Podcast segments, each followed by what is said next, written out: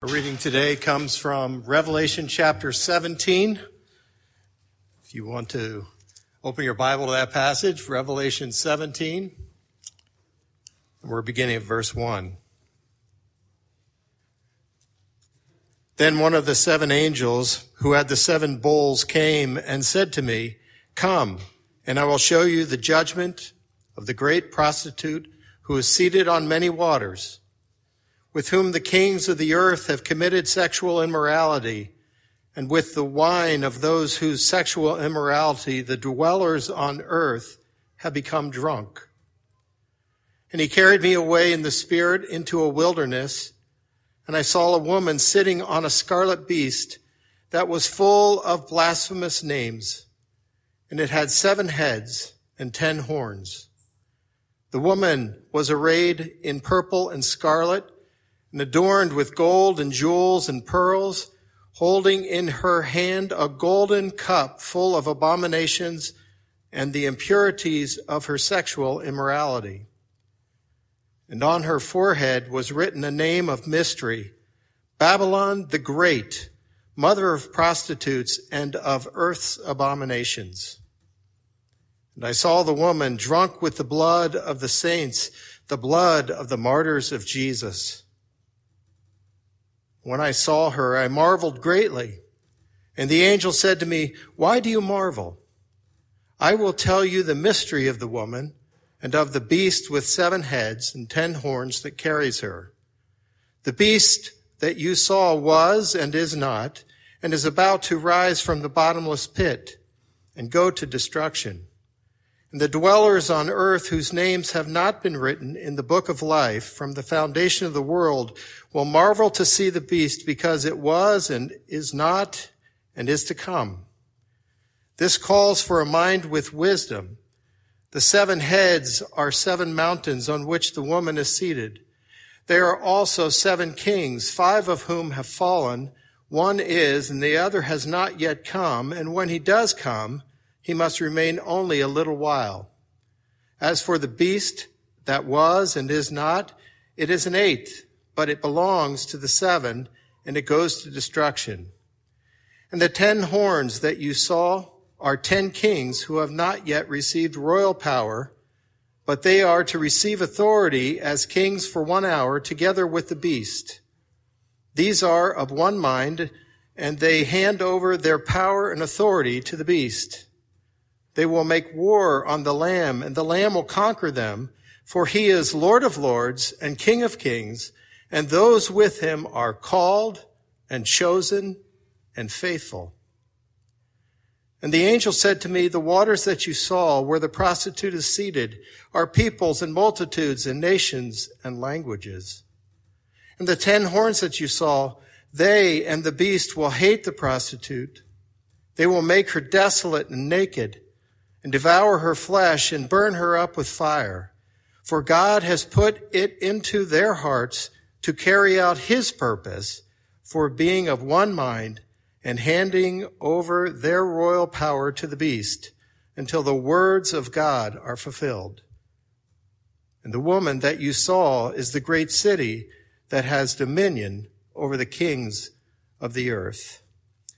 This concludes the reading of God's holy word. You may be seated. Okay, you got all that? Got that all figured out? You can see the picture very clearly. You can figure out what that, what these all heads and Amy just said to me, she looked at me and said, good luck with that. So, yeah, okay, uh, let, us try to simplify this here a little bit. Um, let me, let me start with this.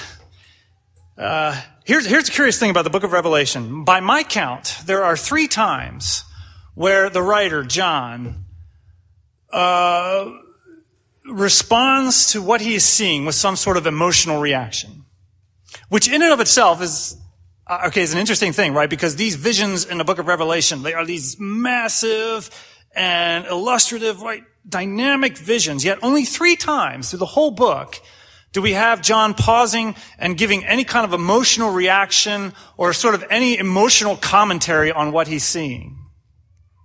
Uh, the first happens in chapter 4, I don't know if you remember that scene. Well, hopefully you do. That's one of the central scenes in the book where we're, we're up in the heavenly throne room.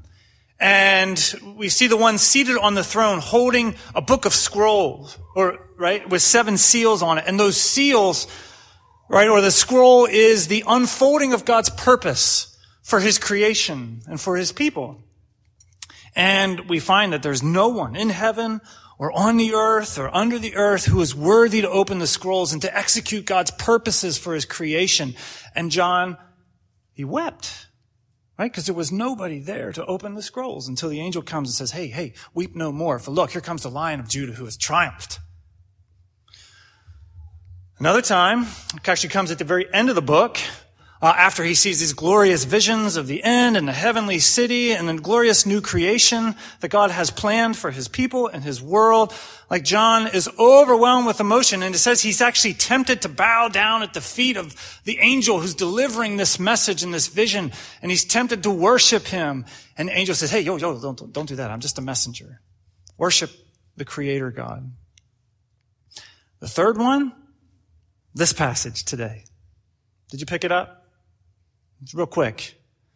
When John sees this woman, this whore, riding on top of this beast, and as she is decked out in all her scarlet and purple linens and all of her gold and pearls and jewels, as he's taking it in, he says, and I marveled greatly. Actually, the, the, the phrase there, it's a pretty profound phrase. It actually means he was awestruck with wonder. It's actually a phrase that is often used in the New Testament uh, to describe like the crowds when they would see Jesus perform a dynamic miracle. They would be overcome with awestruck wonder. Right? It's a phrase that comes eerily close to worship, actually. Like you see something of the same, it's part of that same phrase used a little bit later on down in the passage when it describes the people of the earth who are marveling over the beast because of all of his power and over, he's, he was and he is not and he's now again, right? So when you think about that, like it's a, it's actually a very striking thought. In fact, the angel said to John, John, what are you doing? Uh, why do you marvel at this? Let me tell you the mystery about this prostitute that you see riding on top of this beast. Okay, and, and, yeah, this passage gets really complex and it gets into a whole lot of things. This passage is actually a code breaker's dream. If you're uh, one of those that views the book of Revelation as a secret code for how these the end times are going to play out, uh, this is one of those passages that you're going to love and you're going to want to sit and dissect, right? Because there's all this clues in here, right, to break that code. Uh, for a variety of reasons, we're not going to dive too deep into that, uh, mainly because I don't have time, partly because it's really difficult, and also partly because there's a million and one different ways to interpret some of the clues that are given here about the beast and the different heads on the beast and all that. For me, I'm sticking with this thing that stands out most, uh, I don't know, most boldly to me is that when John sees this woman on top of this beast, this John, who otherwise throughout the book seems to be fairly stoic and fairly straight and narrow with his emotions, all of a sudden is tempted sort of to fall down in worship. He's overcome with awestruck wonder. And so the simple question for me this morning, without getting into everything else that's in this chapter, the simple question for me is, who is this woman? And does she have anything to do with us here this morning? Right? Is there any chance that we might be in a similar situation as John and be tempted to worship something that we shouldn't? All right, so that's the question. That's where we're going after.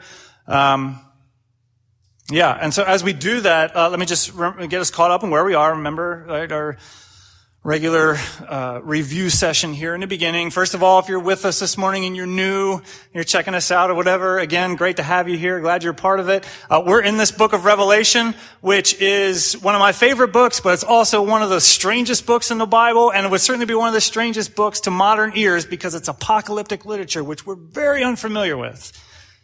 Basically, hopefully everybody else can start to finish my sentences for us. It communicates truth, promise, warning through these vivid symbolic images that we're meant to just sort of look at and get this general sense and impression of, right?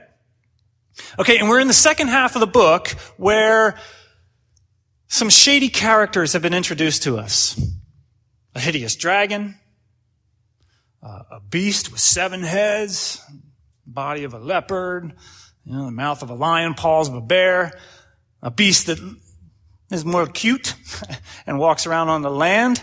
And then I'll now also this prostitute.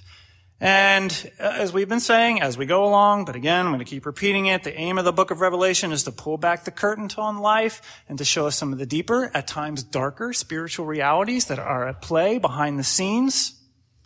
Okay, it's like if you go to the doctor's office and he's been trying to get you for uh, you know quite a little while to take your diet and your exercise a little bit more seriously. He's saying, "Hey, you're getting older now. Your metabolism isn't once what it used to be, and you got to be more." Not that he's ever said that to me, but maybe I have that tucked away, right? And you, let's say you were thinking, "Oh no, I don't have to worry about that because." Well, I don't know, this, that, or other. And then the doctor says, well, let's just do a couple tests just to make sure and find out uh, I don't know, an MRI or what is it, the sonogram, the test where they show you how your blood's pumping through there, right? And you watch some of the video of that and you see, oh, that blood's not pumping as, as fast and clean and there seems to be gunk in those arteries or whatever. Oh, now all of a sudden I see what's hidden a little bit and I'm going to take a little bit more seriously maybe how many cheesesteaks I'm going to eat on any given week. Right? In a similar way, that's what Book of Revelation wants to do. It wants to pull back that curtain Right? So if you see some of these darker spiritual realities at play that vie for your life, maybe you'll take more seriously your life, your spiritual life, uh, what it is you worship, what it is your life is aiming at. Right? So we've been introduced to some of these shady characters and we're moving towards the end of the book where God, as he is coming to renew the face of his creation, as Christ is coming to consummate his kingdom, he is going as part of that to remove from his creation all that resists him, all that stands in the way of his good intentions for his creation. Or in other words, he's coming to judge. He's coming to judge the dragon, the beast from the sea, the beast from the land. And he's coming as well to judge this prostitute lady. Uh, we met her very casually in some of the previous chapters. Like last week, we saw her show up at the end of the seven bowls, the fullness of God's judgment. Right? We got that reminder that God is going to execute his judgment on Babylon as well, too. And it's almost like what we have now in verse, in chapter 17 and 18 is the angel saying, Hey, come, let me, let me, let me zero in just a little bit more on this judgment on this prostitute lady. Let me show you who she is, what she's all about, and how this judgment on her is about to go down. Okay? So let's talk about her. Who is this prostitute woman? Well, we can say a couple things about her. First of all, uh, we, we should say one thing that we haven't got to quite yet, that she is a direct contrast to the bride, who will show up in chapters 9 and 19. Uh, we find out in, you know, in chapter 17 here that this whore, this prostitute, also happens to be a city called Babylon. Well, in the same way, in chapters 19, 20, 21, the bride is a city as well, too. She's the heavenly Jerusalem that comes down, right? And that bride is, it's the church. It's the people of God. It's the company. It's the culture. It's the family of Christ who have pledged themselves in covenant loyalty to Christ, who have given of themselves to faithful worship and witness, those who are being sanctified and purified by the blood of Christ. Okay, so on the big level, the, the whore, the prostitute, is the counter to that. Right? She represents the people, the cultures, the cities that have given themselves in relationship with God's enemies. And I think we could push that, that, that contrast down a little bit further to say, you know, that the culture there is, well, there's a difference between hopefully you can recognize this. There is a difference between prostitute worship and prostitute relationship and bridal relationship, right? Uh, I don't want to dive too deep into the, uh, the ins and outs, but the business of prostitution. But, right, at this base level, it's a contractual exchange of goods and services, right? An individual wants pleasure or satisfaction or maybe brief intimacy and he has money to offer and then you've got this lady who is very interested in the money of the guys around town, and she has her body to offer. And so they come together in a mutual exchange of goods and services, and it's very dehumanizing. In the sense that I don't need to know the other person's name. I don't ever have to get to know them again or ever have any kind of meaningful relationship with them. I just give what I have to offer. They give what they have to offer. I get what I want. Boom, we go our separate ways. Something entirely different from bride relationship, covenantal relationship, wherein joy and satisfaction and intimacy are experienced not just in taking and using and consuming the other, but instead of giving, in giving of yourself and sacrificial love and self-donation to the other. Right? Anytime a marriage or anytime any kind of relationship devolves into just a mutual or a contractual exchange of goods and services, this thing is on a dangerous road or certainly is not healthy, right? We know that a healthy relationship, a true and a joy and a life-giving relationship is one where meaning and satisfaction and intimacy are found not in taking and using, but in freely giving, in self-sacrificial, self-donating love. Okay, so there's a contrast. Here's the point. There's a contrast here between the whore and the bride. And there's a contrast between the whole way of life of the whore and the whole way of life of the bride as well too. All right, you with me so far? All right, let's keep going. Um, another thing we've talked about in multiple places as we work through the book of Revelation, sexual immorality is part of this symbolic image for idolatry.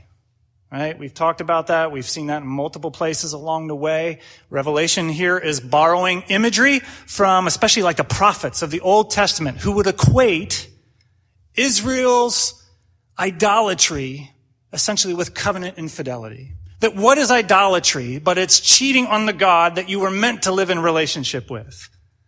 Right? For the prophets, for the biblical writers, all throughout the Bible, we were meant to live in covenantal relationship with our Creator. To find in Him our life, our security, our meaning, our satisfaction, our purpose, our mission, right? And we were meant to give of ourselves and who we are and who He has made us to be in covenant relationship with Him. And what is idolatry? Well, it's basically turning from Him and going and running after some other God because we think that'll be a quicker or fast or more convenient road to happiness and satisfaction and meaning and purpose and all those things, right? Which is all to say that this prostitute, it's not just all about sexual immorality. This city is not just fully devolved into sexual immorality. It's a city that's devolved in idolatry. Or this is a city, this is a, pro, this is a prostitute who offers to her would-be lovers not just sexual immorality, but she offers to him, them all sorts of counterfeit gods and counterfeit idols to tempt and seduce them. What does she offer? Well, what is it that captivates John? Or that leaves him in awestruck wonder? Right? It's, it's her beauty. It's her wealth and her glamour and her luxury that she is decked out in head to toe, right? She's got these scarlet and crimson robes, which in the ancient world, that was like the most expensive dye you could get that only the truly wealthy had access to. All right, she's got gold and pearls and jewels all around her, right? So this is someone who is offering to would-be lovers wealth, luxury, glamour, limitless opportunity and pleasure. Oh, and power too, right? Because she's seated on, on what? On the beast. It's like she's got the reins of the beast and she's directing this beast wherever it goes. And what's the mark of, uh, okay, I don't want to say mark of the beast. What is the character, the fundamental characteristic of the beast? It's his power. Right? It's his strength, it's his might, his dominion, right? He's the one that as he's rising up out of the sea, everybody is coming and gawking around saying, who is like the beast? Who could possibly stand against the beast? Who could make war with this beast? Because the beast is so mighty and so powerful, right? So the harlot, she also has power to offer her would-be suitors, her would-be lovers. Uh, another thing about this beast, or sorry, about this woman, uh, she's drunk. And she's drunk from this golden goblet that she has and this wine in it, which we're told is abominations and impurities. Right? And when you read that word abominations, just in, in broadest terms, think things that are blatantly contrary to God's good intentions for his creation and his people. Or you can maybe even think blatant injustice. Right? This is a woman who has grown wealthy off the back of injustice and abomination. Right? She oppresses and she subjects anybody who would dare, I don't know, stand opposed to her, or dare not devote their full allegiance to her, or dare not assimilate into her whole way of life. Right? We're actually told that she is drunk with the blood of the martyrs, the blood of the saints. Right? The early church knew what happened when you didn't assimilate, or you didn't vote your full allegiance, or your devotion to this woman. Uh, and I point that out because so all these kings of the earth that come and they commit idolatry and immorality with her, all those who align with her and buy from her, right? They're also becoming participant in this abominations and this is injustice and in these impurities. One more thing about this woman. And this is part of the, the confusing part here. I don't know if you picked it up, but it's a little hard to determine what exactly is she sitting on? Because there's like three different references here. At one point, she's sitting on the beast. Okay, but then actually we're told that, well, no, then she's sitting on the seven heads of the beast, which actually really aren't heads, they're seven mountains. Oh, but then actually when we first introduce her, she's seated on many waters, and we're told that the waters later on in chapter 15 are nations and tongues and peoples and tribes. And then we're told at the very end, so in all the day, this is the great city that has dominions over the kings of the earth. Right? And the book of Revelation it often does that. In the middle of a chapter, when you're looking at one picture, all of a sudden the picture changes and your head is spinning, trying to figure, okay, are these heads or are these mountains? Is she seated on waters? Is she seated on heads? What's the deal here? And again, uh, part of the reason that's so hard for us is because we're removed from the ancient context that this book was written in. And it seems weird and strange, and our head is spinning trying to figure it out. But on the simplest terms, if you had gone to anybody in the ancient world and you would have said, Who is this woman who's seated on seven mountains or seated on many waters, which are nations and tongues and peoples and tribes? The answer would have been a resounding one. 99.99% of the people would say, I know exactly who this is. This is, can you fill it in the blank yet? This is Rome, okay? Right? Quite literally, because you could, anybody would say, hey, look, you can go read some of the great poets and the, some of the great writers uh, in the Roman Empire, and they will talk quite literally about the city of Rome as seated on seven mountains. Or you, all you have to do is look at Rome and see how Rome has dominion over pretty much the known world at that time, has dominion over peoples and tribes and nations and tongues and the kings of the earth. In fact, uh, you could look elsewhere, even in the Bible. You could go to like First Peter, and you could go to the very end of First Peter chapter five, where he's giving his concluding, you know, hellos and welcomes from Mark and, and whoever else, and he's saying, "And the elect in Rome send you greetings." Except he doesn't say Rome. He says, "The elect from Babylon send you greetings." Right? It was common perception, especially in the church in the ancient world, that Rome had essentially become all that Babylon was. This mighty, powerful empire that resists God's purposes and also subjects his people. Right? And again, I think it's important for us to remember that and to see that, right? Because the tendency so much for us, right, when we're reading this apocalyptic literature and we don't know what to do with it, we tend to think, okay, that just all must be scary stuff that's going to come down the pike somewhere in the future. I don't know what that means, but we'll see someday what that all plays out. Right. But for the ancient world, like remember the context. We, we have to remember that this book of Revelation was written to a very specific context. To a very specific group of people, a very specific group of churches, to first generation Christians who had recently pledged their life to Christ. Right? And had become convinced on the heels of his resurrection now that he was the one to follow towards life to the full and resurrection life throughout eternity, right? And part of the implication of that was, hey, uh, we really can't go anymore to these pagan ceremonies and feasts and sacrifices. We can't go to these temples where they are making sacrifices and, and participate in these worship songs where they're exalting Caesar as a divine son of God, called to execute the God's purposes throughout his creation. Right? We can't say anymore in the public square that Caesar is our Lord because Jesus is our Lord. We can't bow down to these images of gods or these images of Caesars and burn our incense and make our sacrifices. Right? Because we worship now this, this Christ alone. And here's the thing. They suffered as a result of that. Right? We've talked about this numerous times. They were labeled unpatriotic. They were labeled all sorts of terrible things. They were ostracized from the neighborhood and from their community. They maybe lost jobs. They maybe suffered physical harm, imprisonment, and death. Right? And so partly this book is meant to explain to them what's going on, right? Because that would be my question. Hey, I've devoted my life to Christ who is supposedly seated on the throne. How is it that I'm suffering as a result of this? How is it that the Roman Empire seems to be having its way with me? And so part of what Revelation does is it pulls back the curtain.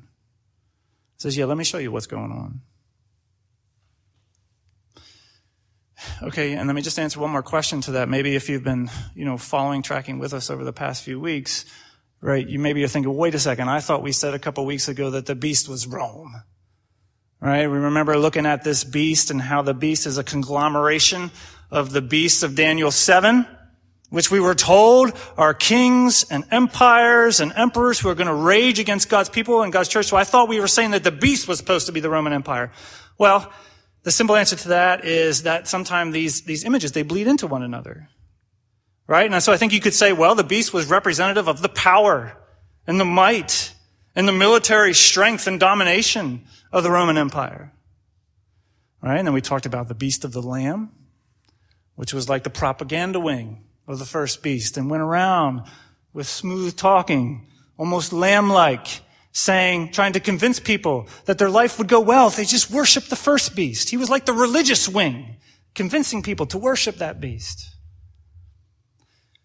Right? And so if we look at the prostitute or the woman, we could say, well, she is the wealth and the glamour and the opportunity. She's the culture of Rome, built on the back of this beast. Right? And again, why this is so important is because it tempts John to worship. And my guess is that same temptation would have been there for anybody in the ancient church, especially as they are suffering persecution, suffering alienation, suffering the loss of jobs, suffering the loss of certainty and control and power over their lives.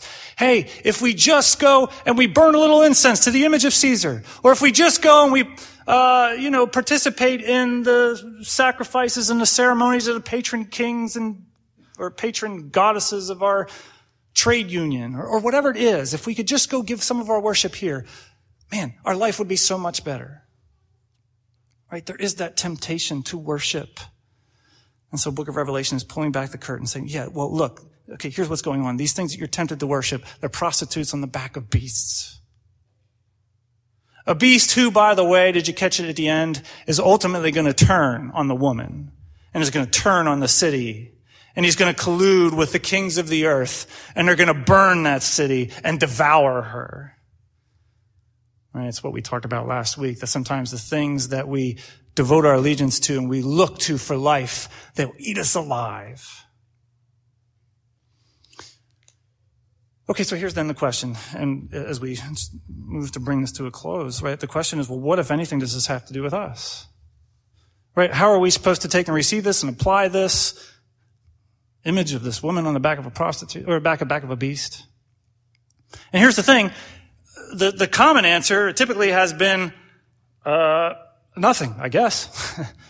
right? Largely because, well, the book of Revelation seems too weird and strange and hard to understand, so we'll just kind of keep that on the shelf. But if we go into the book of Revelation, we'll assume that this image is either something I don't know, maybe in the past, in the first century alone, or maybe it's something that's going to come in the future. We don't see it right now, so I don't know what. I don't know what implication it has for us in the here and now. Okay, but if this beast is one who was, who is not for a time, will come back again for a season, or if Maybe part of the reason that John doesn't actually just come out and call this woman Rome is partly because, well, anytime you have an empire that seduces the powerful and intoxicates the common person with luxury and glamorous blessings and promises and beckons or summons their worship. Well, right there, you have a manifestation in some way, shape, or form of this woman riding on top of the beast. Or maybe, if what I've been trying to lay out as we've been working through the book, that the book is not something that's exclusively in the past or exclusively in the future, but meant to draw back the curtain on what a follower of Christ can expect and anticipate in all of life in between the first victory of Christ and his second final victory. Well, if that's the case, then I don't think we have the luxury of saying, well, I don't think this really applies too much to us. Oh, sorry. Uh, I'll go a little bit further here and I'll say, I don't think we have the luxury of saying this doesn't apply to us when you know, and this is going to sound weird or strange, but I don't think we have the luxury of saying this doesn't apply to us when today we live in the greatest congruence of wealth and power that the world has ever known, right? We live in a nation that has more wealth and luxury and privilege and opportunity than any other, any nation the world has ever known. We live in a nation that has more power than all the other nations kind of putting their power together or has more power it's such that would have made Rome's military look like a bunch of boys playing, I don't know, having sword fights with sticks in their backyard, right? And hear me out here. I'm not saying right here that the, the, nation that we live in is the modern day manifestation of the whore riding on the beast. That's a great conversation to have for you code breakers out there or like to dive into the deeper complexities of the book. Maybe that's a dark, brooding fireside chat some evening, right? We'll sit out and maybe I'll join you and we'll have a nice conversation. All I'm saying right now is I don't think we have the luxury of saying, while we live in the greatest congruence of wealth and power that the world has ever known, I don't think we have the luxury of saying, well, this couldn't possibly apply to us. Or there shouldn't be, there couldn't possibly be a warning in here for us. I don't think we have that luxury simply because the Bible is a, rec- a, recording of the history of God's people who all throughout the story are always being tempted to go and align themselves in worship with the gods of the surrounding nations, thinking that there is where I'm going to find deeper, I don't know, wealth or prosperity or meaning or satisfaction, right? Whether it's the gods of Egypt, or whether it's the gods of the surrounding nation when Israel gets into the promised land, or whether it's the gods of Babylon, or whether it's the gods of Rome, it seems, right, one thing that should come out very clear from the scriptures is that God's people, all people, we have this defect where we tend to prefer whore relationship and whore life to bridal life. Right? We have this propensity towards religion on demand, right? If you will, where I'll come and I'll just slap my whatever onto the table and I'll get back in return wealth uh, or power or control or pleasure or comfort, whatever it is. And I get it much simpler, much easier, and I can be on my way and live my life, which is so much easier than this whole covenantal relationship that God calls me into. Right? We don't have the luxury because it's the history of God's people that we're hardwired for that in some way as a result of the fall. Right? Which is all to say, right, that, uh, well, I, I mean, let me say it this way, or I'll, I'll say this the other thing. The other reason I don't think we have the luxury of doing that is because if we're honest, right, the lines between the kingdom of Christ and the kingdom of our broader culture, they oftentimes get blurred in our society. And look, if I'm being honest here, you know, part of what drew me into the book of Revelation was some of the broader things that were happening in our culture, I don't know, a year, year and a half ago, where there was all this political talk and political strife that was going on, and there were these critical theories that were working its way into public discourse, right? And, and at that time, there were all these warnings coming from, you know, pastors and churches and spiritual writers saying, hey, and this stuff is causing strife and division within the churches. Churches are splitting. Notable, established churches that you thought would never struggle are splitting along the lines of these political conversations or these conversations about critical theory, which might aim at, you know, poking holes in the sanctity of our nation's founding or whatever. And part of the thing was, you know, as I'm listening to these warnings And as I'm listening to some of these broader conversations that are taking place, and especially the ways Christians were engaging in politics and engaging in these critical discussions, admittedly, it was a little bit hard for me to discern, uh, you know, on a broader cultural level, where our ultimate allegiance lied. It was a little difficult for me to determine what were we most concerned about or what were we most concerned to protect and to guard. Was it the kingdom of Christ or the American way of life? Which, by the way, are not the same thing. And if you think they're the same thing, the book of Revelation is wanting to pull that curtain back, you know, much farther and say, no, there are hidden idolatries in there. And that's perhaps the most insidious part of this whole discussion, right? That these idols, it's, it's a hidden business right? We can be tempted to worship. We can be tempted to fall down and worship without even realizing what we're doing because we've just assimilated into this broader way of life. Uh, one way I think about this, it's a little joke between Amy and I and our, and our families. You know, growing up, my family, when we went on vacation, man, we had the day planned from the moment the sun crested the bay, you know, down, no, not the bay, no, crested the ocean. You can tell I was never up that early, but it would come up over the ocean, right? And boom, we had to make the most of the day. You woke up, we had some Brown's Donuts were down at Ocean City, or you had some Mallon's uh, cinnamon buns, and then we would get on our bikes and we would, you know, do the boardwalk and, and then we, boom, we had to go down to the beach and get everything set up, and then we'd have dinner together, and we'd go back to the boardwalk, and by the end of the day, whew, what a great day. I went on vacation when Amy and I first started dating. I went on vacation with her family, and you just go sit on the beach and and and, and sit and and just look out at the beach. They didn't even really go into the water because they weren't big fans of the ocean. Whatever. You just sat there. I'm like, what in the world? I'm going nuts here because there's like nothing to this. Right? But then after a little while, uh, or a couple years of doing this, I'm thinking, oh, this is actually relaxing. and as life got older and a lot of maybe a little bit more stressful, I started to find myself longing for the more Schlonecker style of vacations where it was just chill and relax. Uh, which is all to say, but I never even knew that that was a possibility for vacation until I was exposed to it.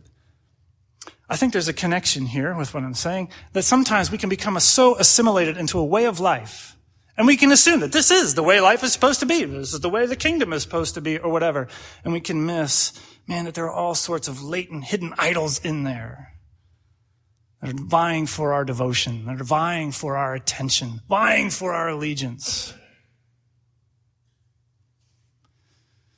You know, we've been talking on the broader cultural civic level, but, you know, even if we just bring it down to just a purely personal level, hopefully we can all recognize that, man, these gods of power, wealth, comfort, sex, whatever it is, man, these are seductive idols.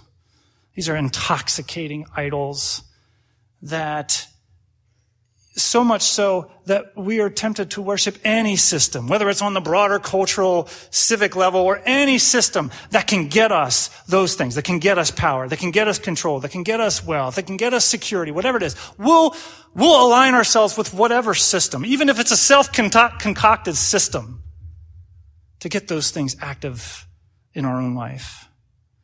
And part of what Revelation wants to see, okay, once you see, first of all, that's whore worship and that's whore relationship. That's religion on demand, where you're buying into a system because it's promising to you immediate power, comfort, wealth, pleasure, security, whatever it is. The book of Revelation wants you to see that that is participation with something unholy. When you take a good thing and you elevate it to divine status and then you pledge yourself in full allegiance to that, that is participation in something unholy and his participation in something that's full of abominations. Or as the Bible would say, you ultimately become like what you worship. You worship power, you'll live your life in fear, and the only way to assuage that fear is get more and more power over other people. You live your life in pursuit of wealth as your ultimate God in life, and you'll just view other people as pawns to, you know, ultimately in service of your financial prosperity. You worship pleasure, sex, whatever it is, and you'll just view other people as objects that you might be able to take and use and consume for your pleasure and well-being. Right? So Revelation wants to pull back its participation in this drunken cup of abominations. And I think it wants you to see too, it's, it's a deviation from what we're called to. We're called to give ultimate testimony to the glory, to the beauty of Christ and his kingdom. And when we live our lives in, in in hot pursuit of these false counterfeit gods, what are we doing? But we're giving public testimony that Jesus isn't worth it and these other gods are. And that's not what we're called to. Ah, we could keep going. It's already 11:15. Let me sum this up. We really didn't even get into the different heads of the beast. Don't worry about that all so much. We can have a nice fireside chat if you're a code breaker and we want to talk through those things. That's fine. But just see in here, there's this coming together of wealth, opportunity, privilege, lavish blessings, and power. So much so that John, who is normally stoic in his motions, is tempted to fall down and worship. And I think John is emblematic of the whole church in that day that would have been tempted the similar way to fall down and worship because it would have been a quick, easy out of their suffering and their pain. Right? And I think it's in the same way for us too. Right? These gods are insidious and that they're, hid- that they're hidden. And whether it's the state which can afford you power and can afford you great wealth and opportunity, especially in a nation like ours. Or whether it's any other system that you concoct or that you find to get these things for you in a quick and expedient manner. The book of Revelation wants to pull that curtain by and say, hey, watch out. Why would you fall in worship of that? We've already shown time and time again how God is going to come in judgment over these things which we have taken and elevated to divine status, and he will prove himself sovereign over all of that. Why would you worship those things? Because it leads you down destructive paths. Why would you worship these things? Because they aim ultimately at your own destruction. Right? As David Foster Wallace told that graduating class at Kenyon College we talked about last year, these guys will eat you alive. And to live in worship of these things is to detract from the glory of Christ, which we are meant to radiate throughout all of God's creation as his lampstands, his spirit filled lampstands. So, heed the warning of John. And again, I feel like the charge, the admonition is the same as last week.